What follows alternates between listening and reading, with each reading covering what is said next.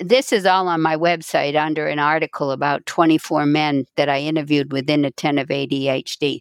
But their profile and the emotions they had, the feelings of rejection, the shame, anger, depression, yeah, all the same as the women.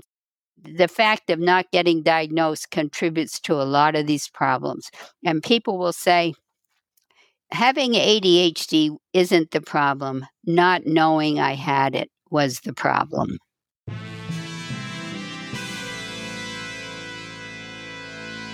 Thomas Edison, Richard Branson, John F. Kennedy, Mozart, Michael Jordan, Will Smith. That sounds like a list of highly successful titans in a variety of vocations. Why is it that we rarely hear that they have or had ADHD? And you know what we hear even less about? Serena Williams, Emma Watson, Mel Robbins, Whoopi Goldberg, Agatha Christie, Erin Brockovich, Cher. Yeah, the successful women navigating ADHD. And that's exactly why I started this podcast, ADHD for Smartass Women. I'm your host, Tracy Otsuka. I'm a lawyer, not a doctor, a lifelong student, now a coach. I'm also the creator of Your ADHD Brain is A OK, a system that helps people like you figure out what they should do with their life. And we're here today to talk ADHD your strengths, your symptoms, your workarounds, and how you proudly stand out instead of trying to fit in. I credit my ADHD for some of my greatest gifts. And you know what? I spy a happier life for you too. So without further ado, a shiny new episode is starting now. Hello, I am your host, Tracy Otsuka. Thank you so much for joining me here for episode number 231 of ADHD for Smartass Women. Look, if you've been listening for a while, I bet you're starting to see your strengths and, dare I say, brilliance. So, can you imagine what working with me would be like? Look, we love the sparkly and new, so sometimes it can feel like we're all over the place. ADHD women often tell me I am interested in so much. Which of my many interests is the one that I should actually pursue? Well, we have interest driven brains, right? And hyperfocus. So, if we can learn more about who we really are and what's truly important to us, we'll know exactly what we should be hyperfocusing on, and then the sky's the limit. That's exactly what we do in my six week program, Your ADHD Brain is A OK. It includes live coaching with me and a private community of women just like you. And guess what? It's open now.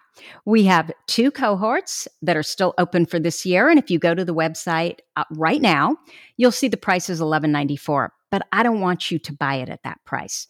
If you're thinking about it at all, please take advantage of the promotion and get $500 off. But don't wait because things are filling up. You can find out more at tracyotsuka.com forward slash AOK. And don't forget to use the code podcast SASS, that's S A S S, to get $500 off the program just for being a podcast listener. I would love to have you join us. So now let's get on to our regular programming. You know, right? That my purpose is always to show you who you are and then inspire you to be it. And in the thousands of ADHD women that I've had the privilege of meeting, I've never met a one that wasn't truly brilliant at something. Not one.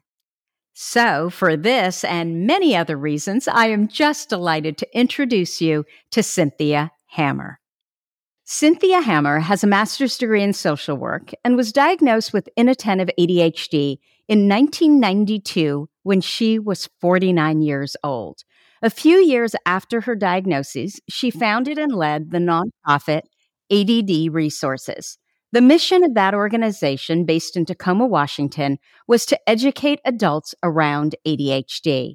This organization grew to 800 members, produced a monthly newsletter, and hosted an annual conference with national ADHD authorities such as Doctors Hallowell, Ratey, Dodson, and Brown as presenters. During COVID isolation, Cynthia wrote a memoir called Living with Inattentive ADHD. While writing her book, Cynthia learned to her dismay that children and adults with inattentive ADHD continue to be underdiagnosed or misdiagnosed. Learning this motivated her to start a new nonprofit, the Inattentive ADHD Coalition. Her mission was that children with inattentive ADHD be diagnosed by age eight and adults with inattentive ADHD be correctly diagnosed when they seek help. Cynthia and her husband Steve have been married for 54 years and have three sons and four grandchildren. Welcome, Cynthia. Did I get all of that right? Nothing was wrong. It's all true. Well, I just want to say before we start, I am honored to have you join us. You are truly the grand dame of ADHD. so, before we go into your book, your nonprofit, and inattentive ADHD, can we talk about your ADHD diagnoses first? Sure. What were the circumstances around your diagnoses? I mean, you told us that you weren't diagnosed until you were 49. Can you explain? In 1992, I think we knew then that maybe children had the hyperactive type of ADHD. There was some literature about the inattentive type, and I would read that because we had concerns about my middle son. He was going to a public school and he wasn't doing very, very well and it was time to move on to what we called junior high then, but it was really like middle school. And we just knew he'd be lost there, traveling the halls and not finding his classroom, not remembering his assignment. So we sent him to a small private school. And meanwhile, I was reading about inattentive ADHD and like the symptoms they're they're confusing. Sometimes it would sound like him and sometimes it wouldn't. And we went back and forth for a couple of years and finally my husband heard a presentation by a pediatrician in town and he came home and said i think we should have him evaluated. So this pediatrician i'll call him dr smith we i took my son and we started going for uh, weekly appoint no monthly appointments because I think it's still true. You need to get a monthly appointment to get your prescription for the Ritalin or whatever medication you're taking. And meanwhile, I had a job as a social. I was a geriatric social worker, so I worked at a continuing care retirement community. We had a supervisor who said she would give staff evaluations, but they weren't happening. And when they finally did happen, she said to me, You're hard to evaluate because you do some things well and other things are problematic. And that just rang a bell for me because I had been thinking off and on, it's I think I might have ADHD, but you know, you just put it to the side. You just keep moving on. And when she said that, I stopped and said, I think so too. And when I went back to Dr. Smith for my next son's appointment, I said to Dr. Smith, I think I have ADHD. And he responded, You do. I'm actually impressed by Dr. Smith because adults weren't even in the DSM until 1994.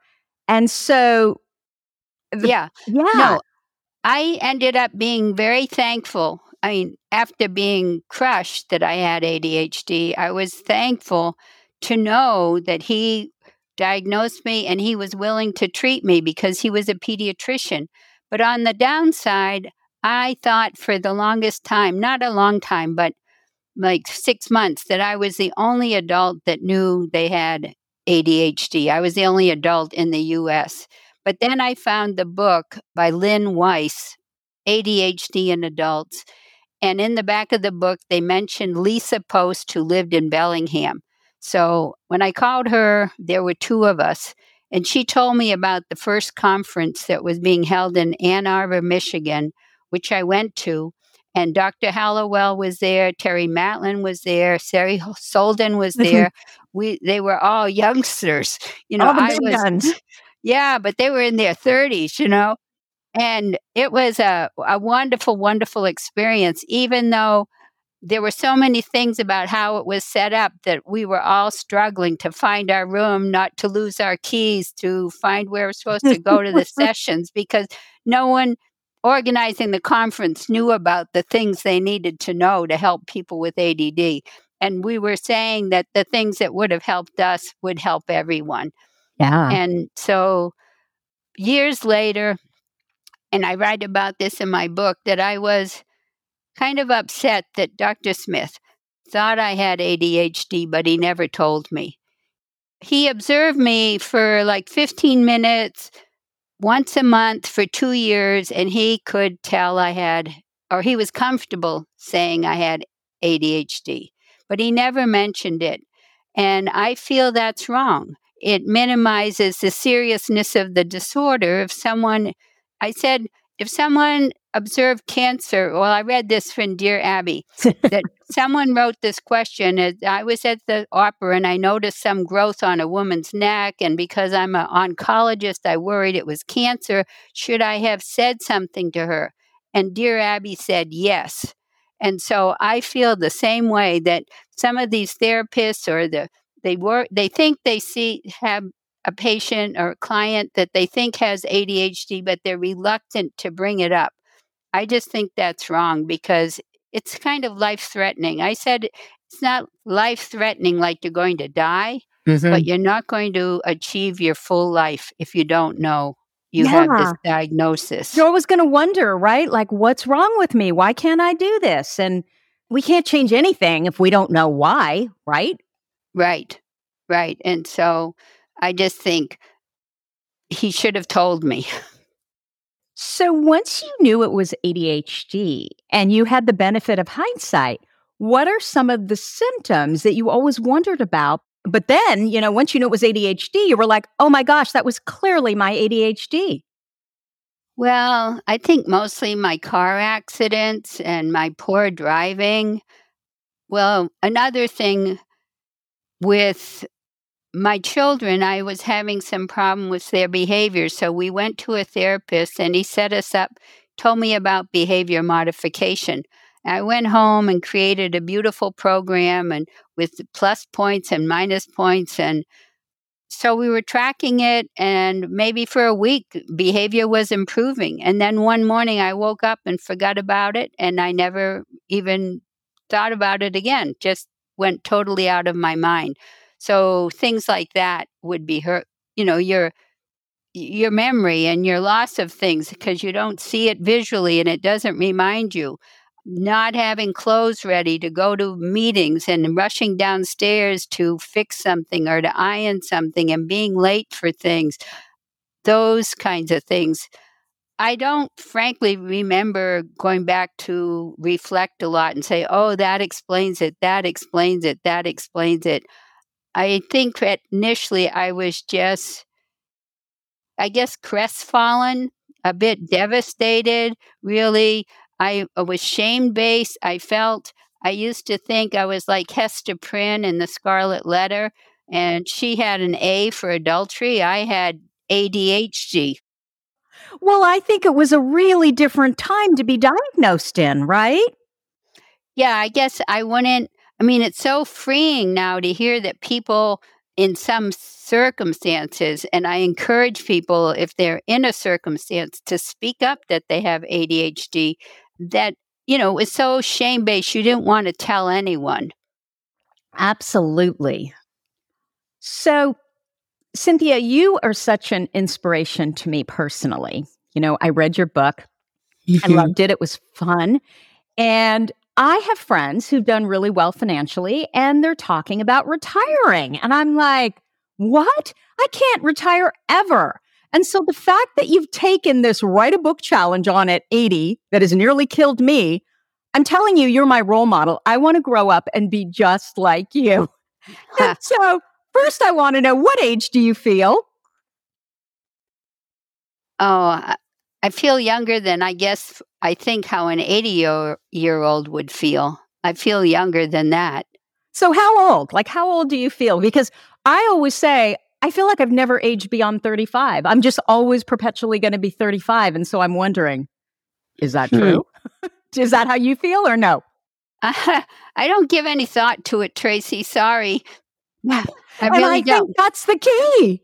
Oh, I see. Yeah, you just keep moving on. But curiously, I think when we find our passion, it's so energizing. I don't feel tired. And the other day we interviewed Terry Matlen and she said she's going to do be doing what she's doing for the rest of her life. You know, she just has that commitment, that satisfaction from what she's doing and it sounds like you're saying the same thing.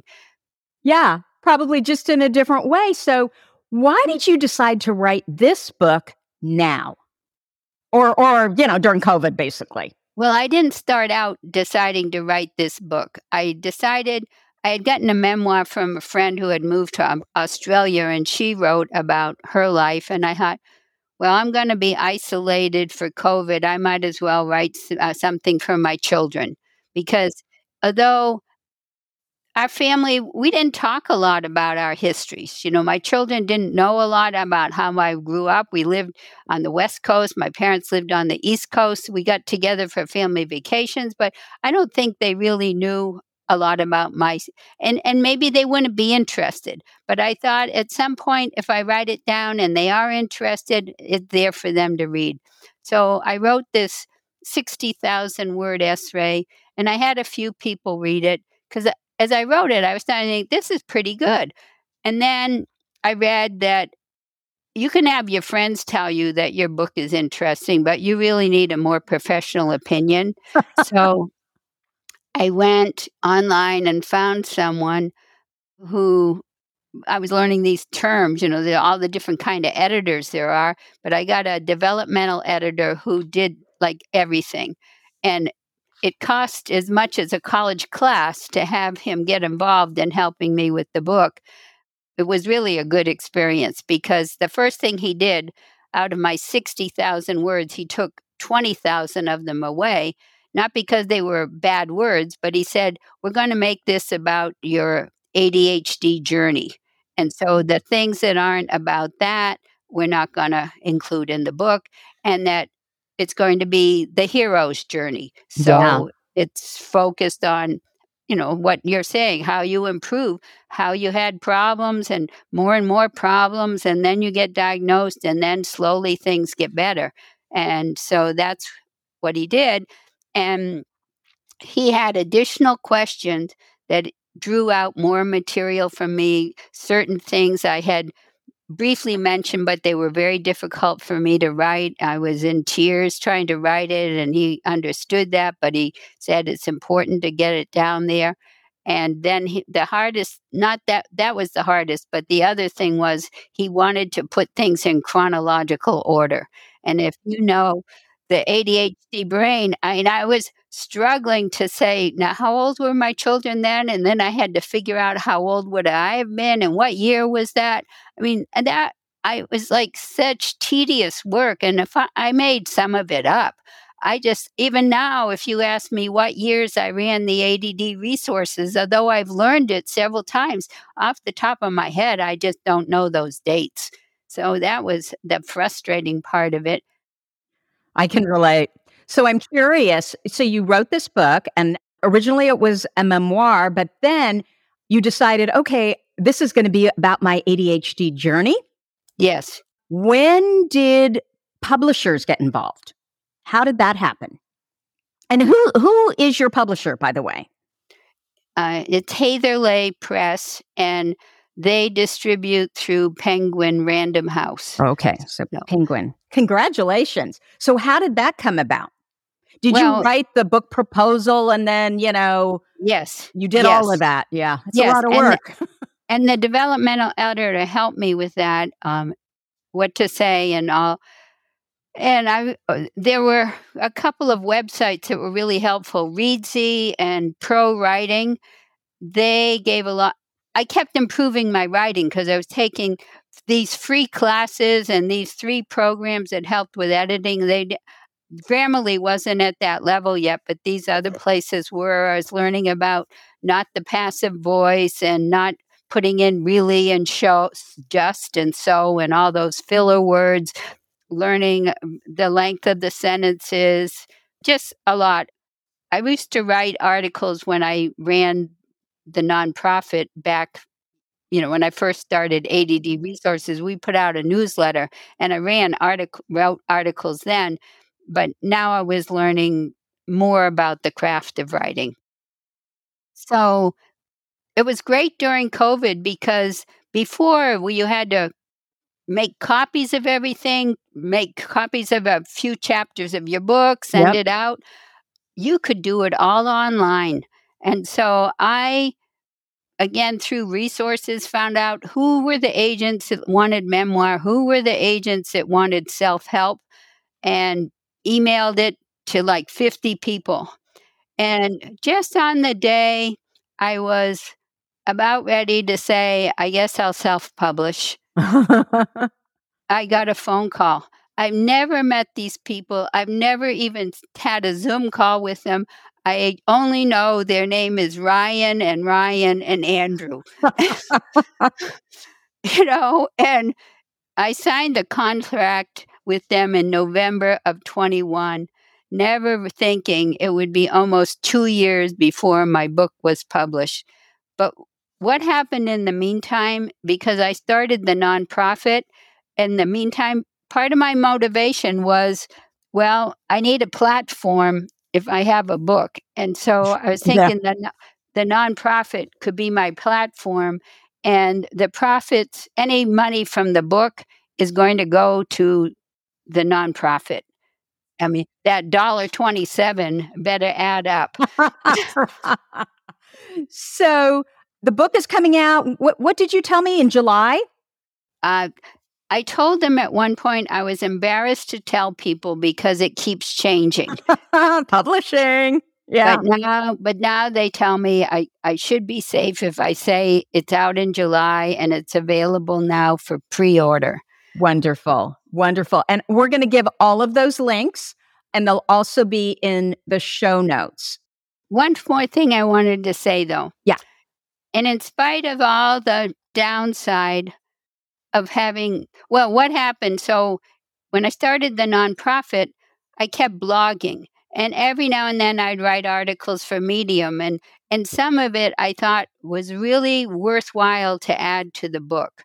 So over the past year, the book has grown back to now it's 55,000 words. And it's gotten newer material in it that I wrote since I first submitted the book. Yeah. Uh, but um, the thing that came from the publisher is Dr. Hallowell only wants to write a blurb for your book if you have published, if you have a publisher, not if you self publish. And mm. so, and over the intervening years, I befriended Dr. Faraone, I de- befriended Dr. Rakesh Jain, I was in communication with Dr. Dodson. I knew him from before. So all these people read my book and wrote reviews. And and that is what I keep reminding myself is I never would have gotten that. And that has opened a lot of doors to me, the fact that I do have those positive reviews from those people. Well, you're part of the old guard, right? I mean, you're you're the grand dame of ADHD. Certainly an of ADHD. Well, that's what Carrie Matlen. I mean, there's a lot, quite a few of us that I got got started at the very beginning, and we're yeah. we're leaving, and she's worried about who's picking things up. But I'm going to have to tell her that you're here. Oh, I love Terry Matlen. I just think she's absolutely lovely. So yeah.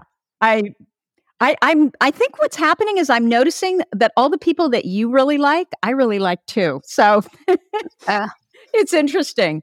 Okay, so what do you hope, Cynthia, to accomplish with your book? Well, if I I'm learning to dream and mm. my dream is that it become a really big seller because by becoming a big seller people are going to pay attention to inattentive ADHD. And I think by reading my book, I didn't have, I, I think I have dysgraphia and maybe mm-hmm. a bit of auditory processing disorder, but I always said I had a simple case of ADHD, but it was bad enough. And so I, you know, people were going to look, I had an intact family, I had financial resources. I, I didn't get involved in drugs. I didn't, I went to college, I went to graduate school. So, you know, I can't say that there was, you can't say, well, it's because of this she had problems or because of that she had problems. If they looked at my history, that the only thing that caused me the problems was my undiagnosed inattentive ADHD. Yeah. Yeah, no, I hear you. And the thing is, we were both privileged, right? So I always wonder and worry about those women and men and children, of course, that didn't have the resources that we had, you know, and trauma and all of that. And it's, I worry about that. And so at least we can offer this resource that doesn't cost anything, right? Yes. Okay. So I want to tell you a little story. And it's so weird that literally this just happened two days ago. So I was talking to a woman I've known for several years. And of course, I asked about her two girls who are in college. And then I asked, Well, how is your son doing? Who's in high school? And she said not very well, but because she speaks primarily Spanish, and my Spanish is so bad, we were, ha- uh, who am I kidding? My Spanish is non existent.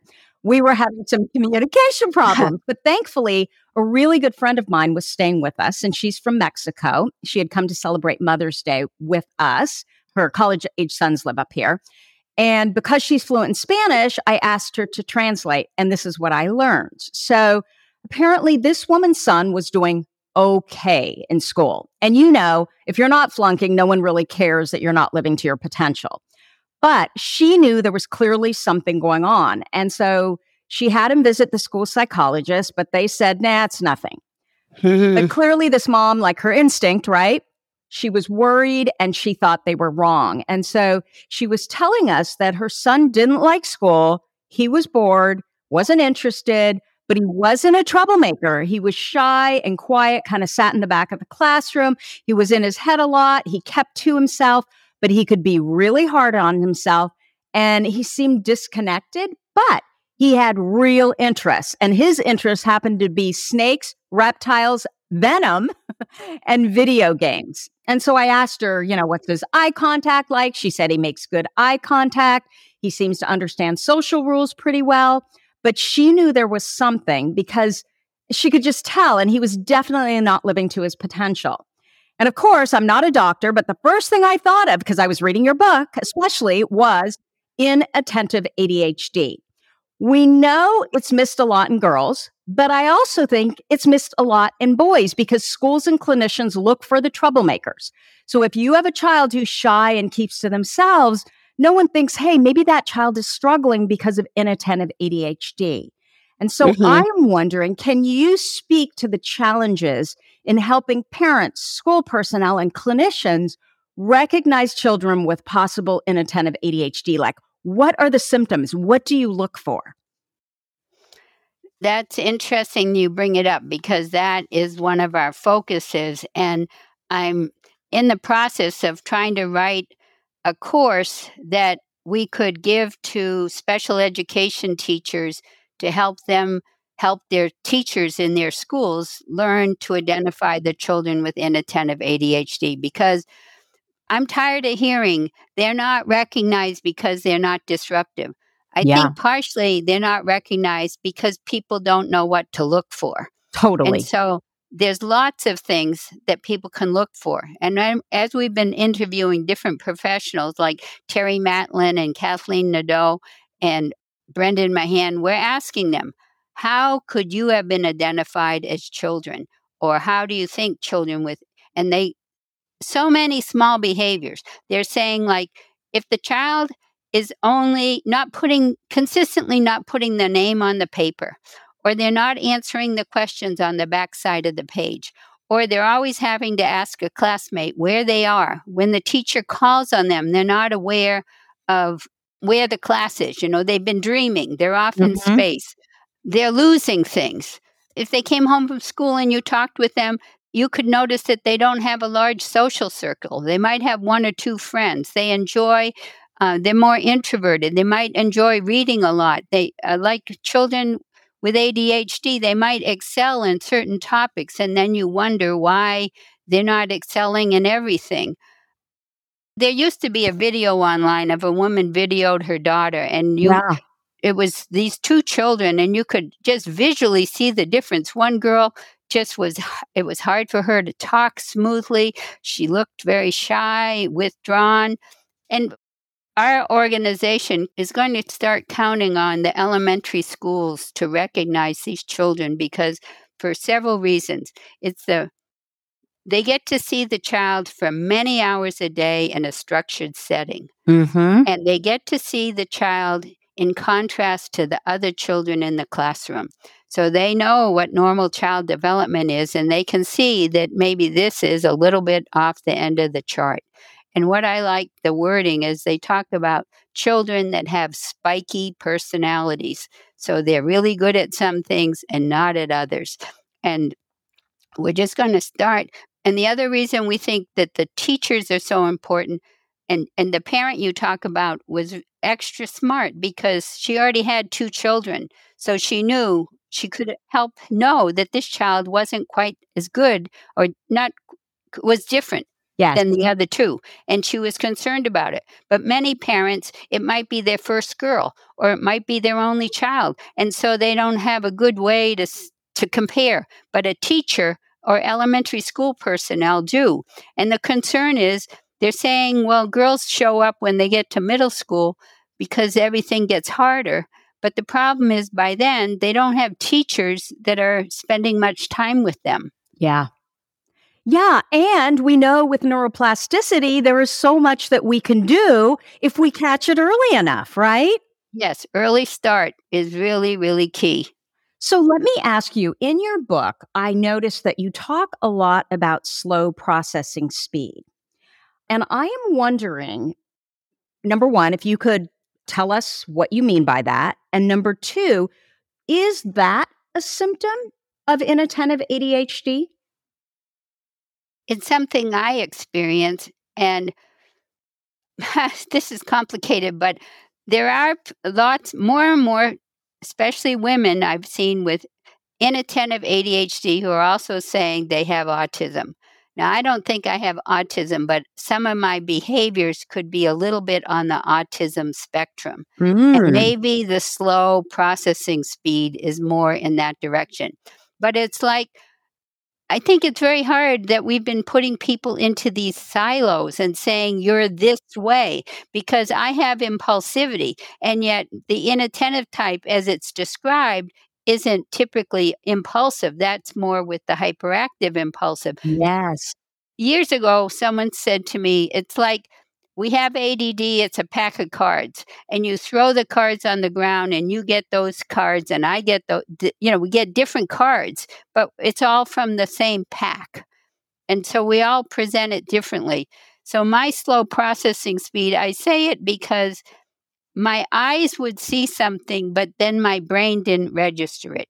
Like, yes, I noticed that the garage door was shut, but then I got in the car and backed into the garage door. So, how did that happen? I saw that the car was parked there. Why did I back my car up into the car that I just saw was there? Yeah. No. It it makes perfect sense. So I, I maybe some of your listeners will respond to that, and some will say, "I don't know what that's bizarre." well, I've just noticed that there are some people with ADHD, women, because, you know, that's who I work with, who talk about slow processing speed. And then there are others who have really, really fast processing speed.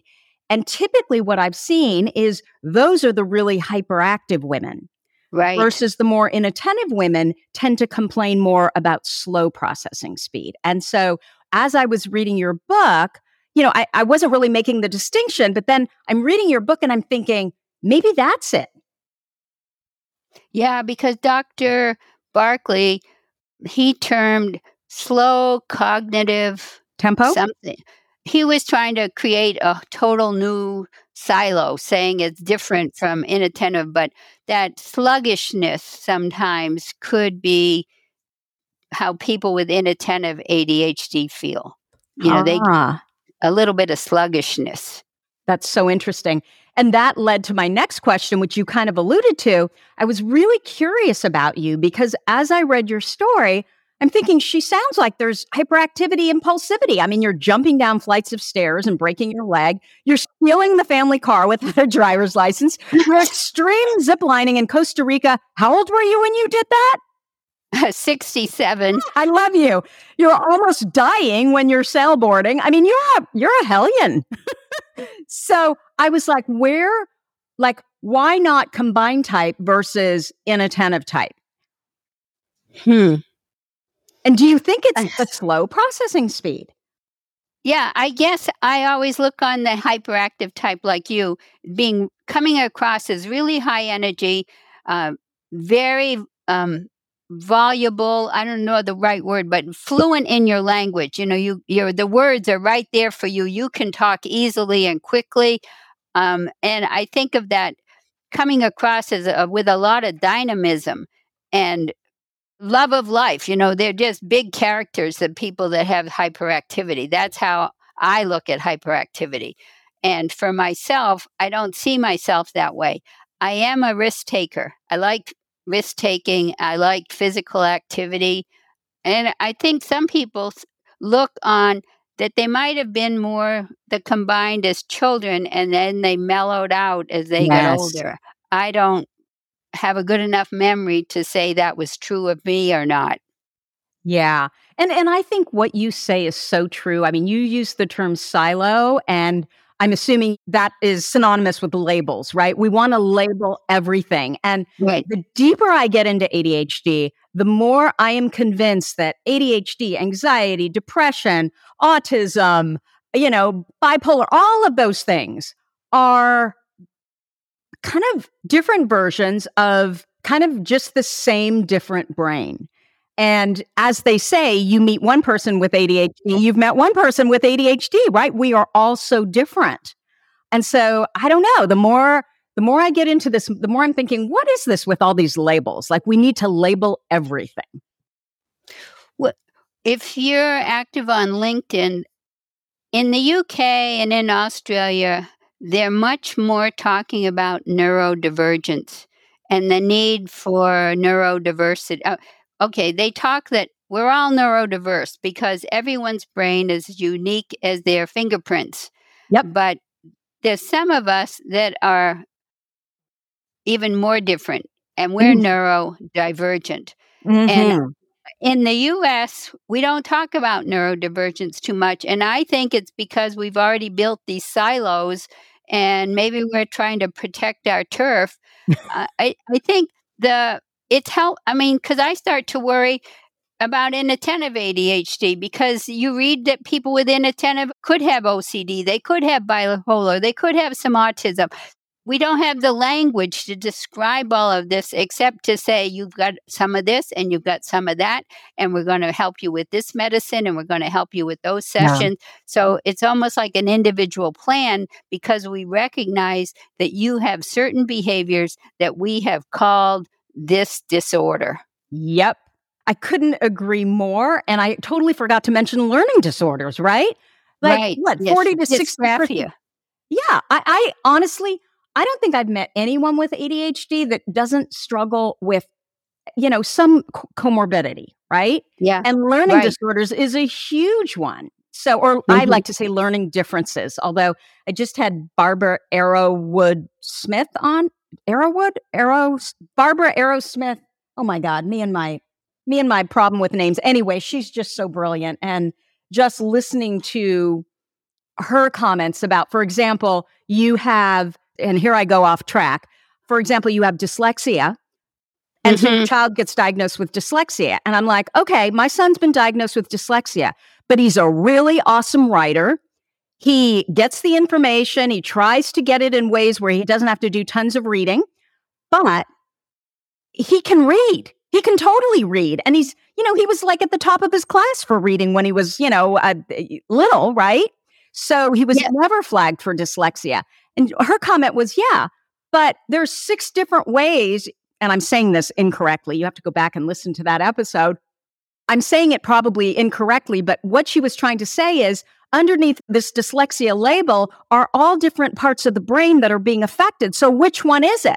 And so if you don't know, you can't really do anything about the dyslexia, right? Because he's not a traditional kid with dyslexia. He can totally read, but he's been diagnosed with it. And so you get a little bit of dyslexia, you get a little bit of anxiety, you get a little bit of ADHD, maybe a little bit of OCD because it's all spectral, and you get a big mess, right? I mean, it's it's much more difficult to navigate life, or I should say, navigate the school system, especially. So I find this all so fascinating.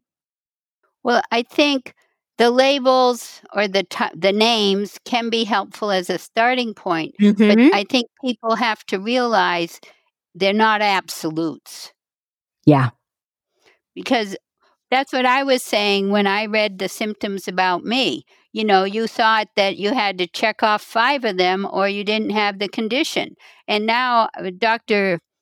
Ratey years ago wrote Shadow Syndrome, saying that they're finding even people that have two of the symptoms can be helped. And Dr. Faraone's recent research is showing the same thing. So we're excluding people that might not have the full condition.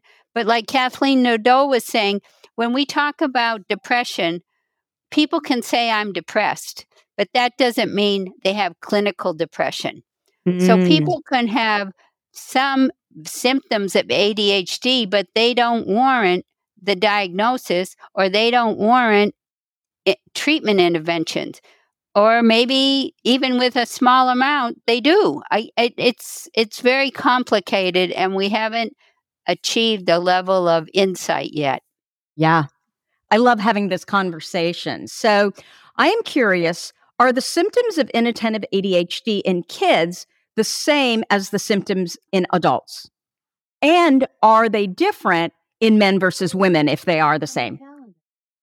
Well, I can answer that is it the same in men and women because when I first started the organization and I wanted it to be about men and women because I had heard boys and girls both have inattentive type, but it seemed like if we talked about inattentive type, we're only talking about the females.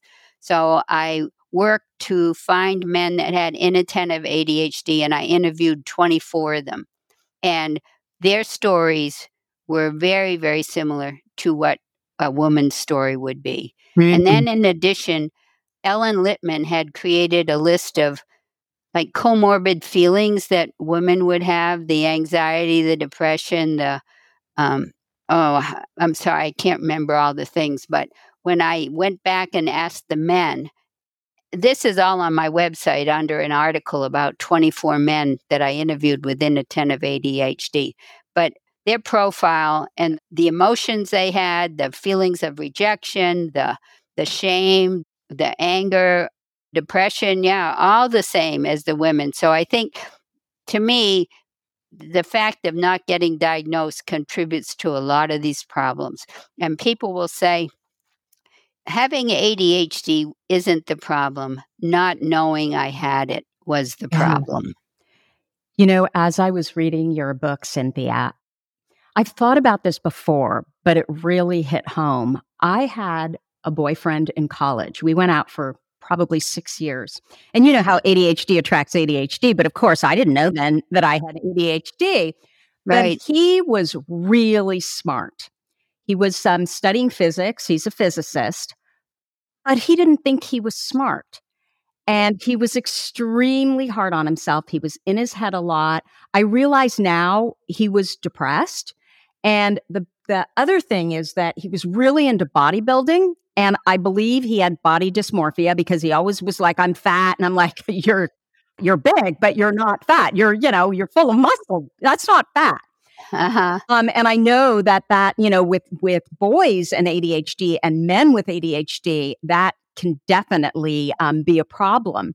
And then as an adult, he struggled with keeping a job, and I suspect that because you know that's because he's done work that he's not really passionate about versus uh-huh. when he did well, he was doing work that he was really passionate about. And I, you know, as I'm reading your book, I'm like, yeah, I'm convinced. I, I think he had an att- or has an attentive ADHD. And we just, we had no idea that this is something that, you know, well, even at that time adults had, but certainly not that men had.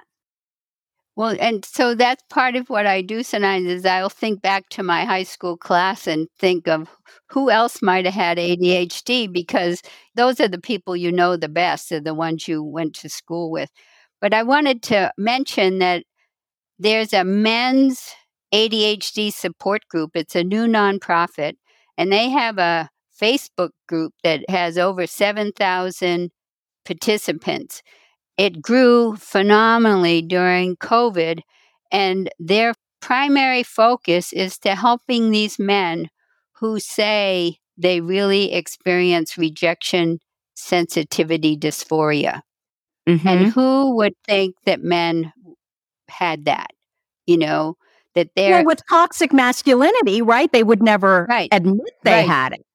Right. And so that's what they're trying to help these men realize that this is a safe place to experience, to share those feelings, to learn to overcome them, to learn to deal with it, and to accept yourself as someone with ADHD. So I just wanted to get that out there for women who might have a man in their life who is suffering from ADHD. You know, I really appreciate that because I get messages literally, you know, all the time asking is there a counterpart to what we do for men and I never know where to where to refer them to. So would you do me a favor when we're done would you send me the link so I can include it in the show notes? Yeah, yeah.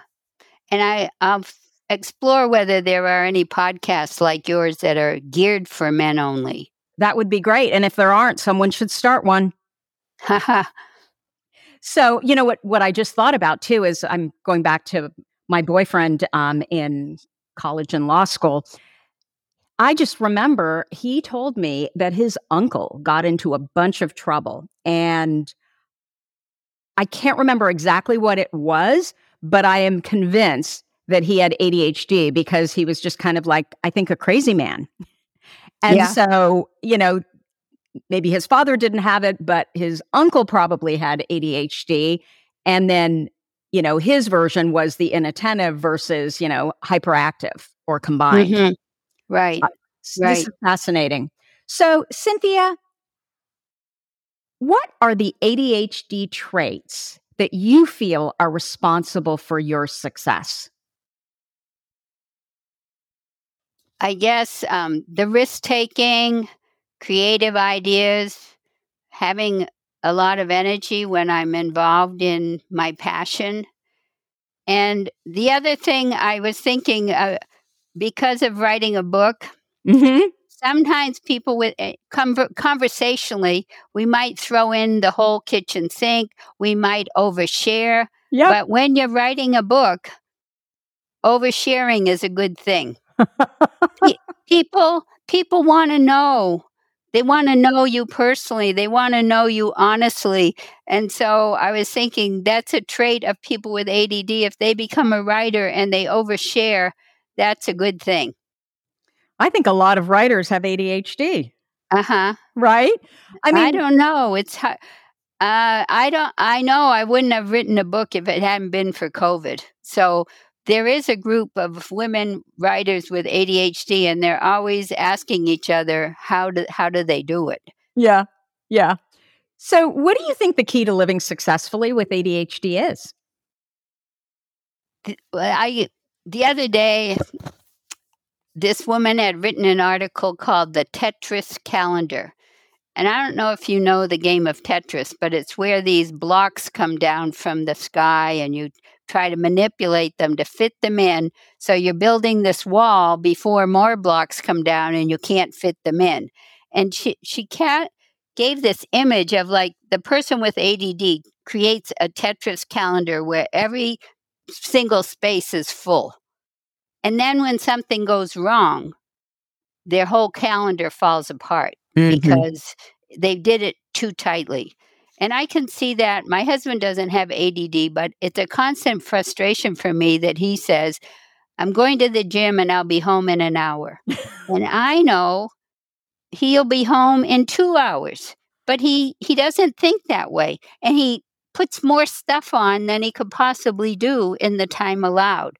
So I guess I there used to be this uh, keep it simple, stupid. Yeah. And yes. and as I don't have three children, as I ha- don't have commitment, my life is so simple and has such routines to it that as much as someone with ADD can do that, that is very, very helpful.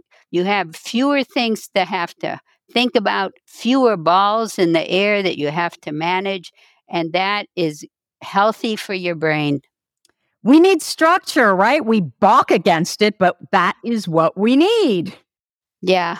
Yeah. And, and, I'm I'm curious, like if your husband maybe is on the ADHD spectrum, because my husband, if he says I'll be gone in an hour, he'll be back in 55 minutes. It drives uh, me nuts. Uh, uh-huh. huh, huh. Well, that's hard to say. I mean, he would never take medication. Right. Uh, he, he's it's almost like a self determining thing. Uh, do you think uh, you're having problems in your life that you want help with, or do you, do you think I'm doing fine and I don't need help? Yeah, well, you talked about that. You mentioned a doctor, I think a couple times in your book. I can't remember who it was, who basically said that in his experience, if you think you have ADHD, yes, you likely do. Dr. Phelan said that, and that that is um, what the message is often to women is that they will go see someone who will be who will tell them no you don't have ADHD.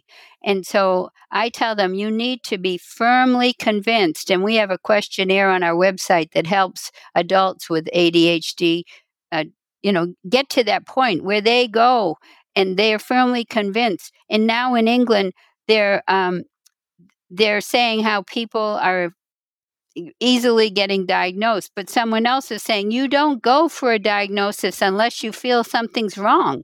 You don't want to spend the money, you don't want to spend the time. You're not doing it for a lark. Yeah. You have a, a life that's hurting you and you want to explore change. So, absolutely. I mean, it's just, it's ridiculous. Why would someone want to make their life more difficult, right?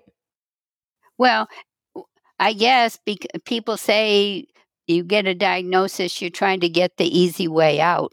But those people don't understand. And that's what I'm hoping my book will show is that there's so much more than that shows on the surface. And if people are out there masking, you're not getting a true concept of their life. Yeah, no, absolutely not. So, Cynthia, do you have a number one ADHD workaround other than simplifying everything?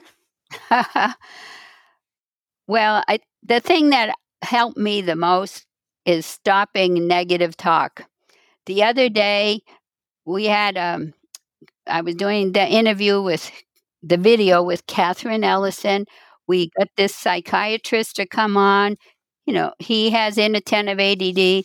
It was a wonderful interview, and I didn't push the record button. Oh, geez, I've done that. I've done that. Okay, Okay, so I don't know if you beat yourself up, but I don't. Yeah. I just said, until my husband said, looked to me, said, I can't believe how calmly you're taking that. And what I said off the spur of the moment, I said, because I made so many mistakes in my life, I know how to deal with it. Yeah. But I don't want to keep beating myself up when I make something. And so the other day, when I was talking to this psychiatrist again, I said, I have something to tell you that I hope you'll have forbearance for.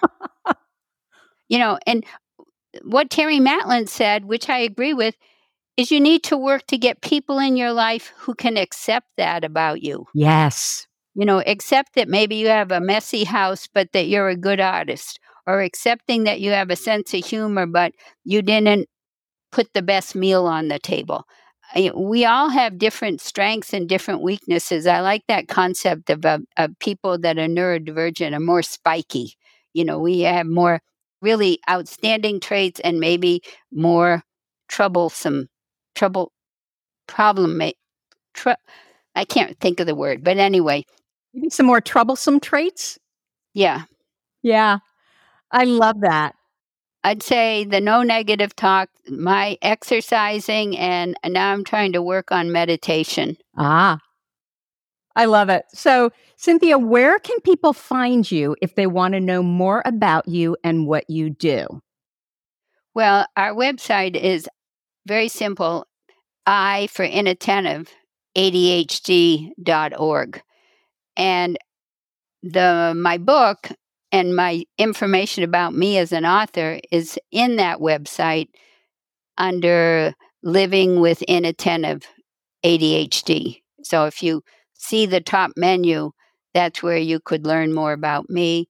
But the iadhd.org is about the only website that's solely about inattentive ADHD. We have a questionnaire there for uh, parents to figure out if their children child might have inattentive ADHD. We have a questionnaire for adults to figure out if they have inattentive. And as I said earlier, we have that article about 24 men with inattentive ADHD. And that those would all be under the ADHD info aspect Wonderful. of the menu the menu. Wonderful. And so if they want to pre-order the book, is it best for them to go to your website? There are links there. Do they go to Amazon? What should they do? We have a link at our website, but it doesn't really make any difference. You can go to Amazon. It's in Canada, it's in the UK, it's in Australia, any place uh, you can go to your local bookstore and order it. That's wonderful. And it's called and, Living with Inattentive ADHD. Right. And just know that if you order it and um, you're helping us to create awareness about ADD just by buying the book. Yes. So go buy the book. I'm going to buy many copies of the book, Cynthia. Oh, all right. And uh, and always reviews are helpful. Positive reviews. Yes. Cynthia, thank you so much for spending time with us here today to talk about inattentive ADHD. Again, you are such a wonderful role model, not only for ADHD, but also for this idea that we have to live a life of meaning. We feel called to make a difference and we are late bloomers. So if you feel like you're meant to do mm. something special, keep at it because you're right. It's exactly what we do, right? yes. Thank you. That was a fun time together. Oh, you're a delight. So that's what I have for you for this week. Before I go, don't forget to check out my live coaching program, Your ADHD Brain is A OK. There's also a private community with women just like you. And you can find out more information at tracyotsuka.com forward slash AOK. If you sign up now with the code podcast SASS, S A S S, you'll get $500 off just for being a podcast listener. As always, you're listening to ADHD for Smartass Women. Thanks for listening, and I'll see you here next week. You've been listening to the ADHD for Smartass Women podcast. I'm your host, Tracy Otsuka, and we're available on iTunes, Stitcher, Spotify, and Google Podcasts. Not coincidentally, ADHD for Smartass Women, it's also the name of our free Facebook group. We're a totally smartass community of successful, ambitious women who share our ADHD wins, questions, and workarounds. Join us at tracyotsuka.com, where you can also find more information on our Your ADHD Brain is A-OK system. I spy a happier life for us, and I'll see you again next week.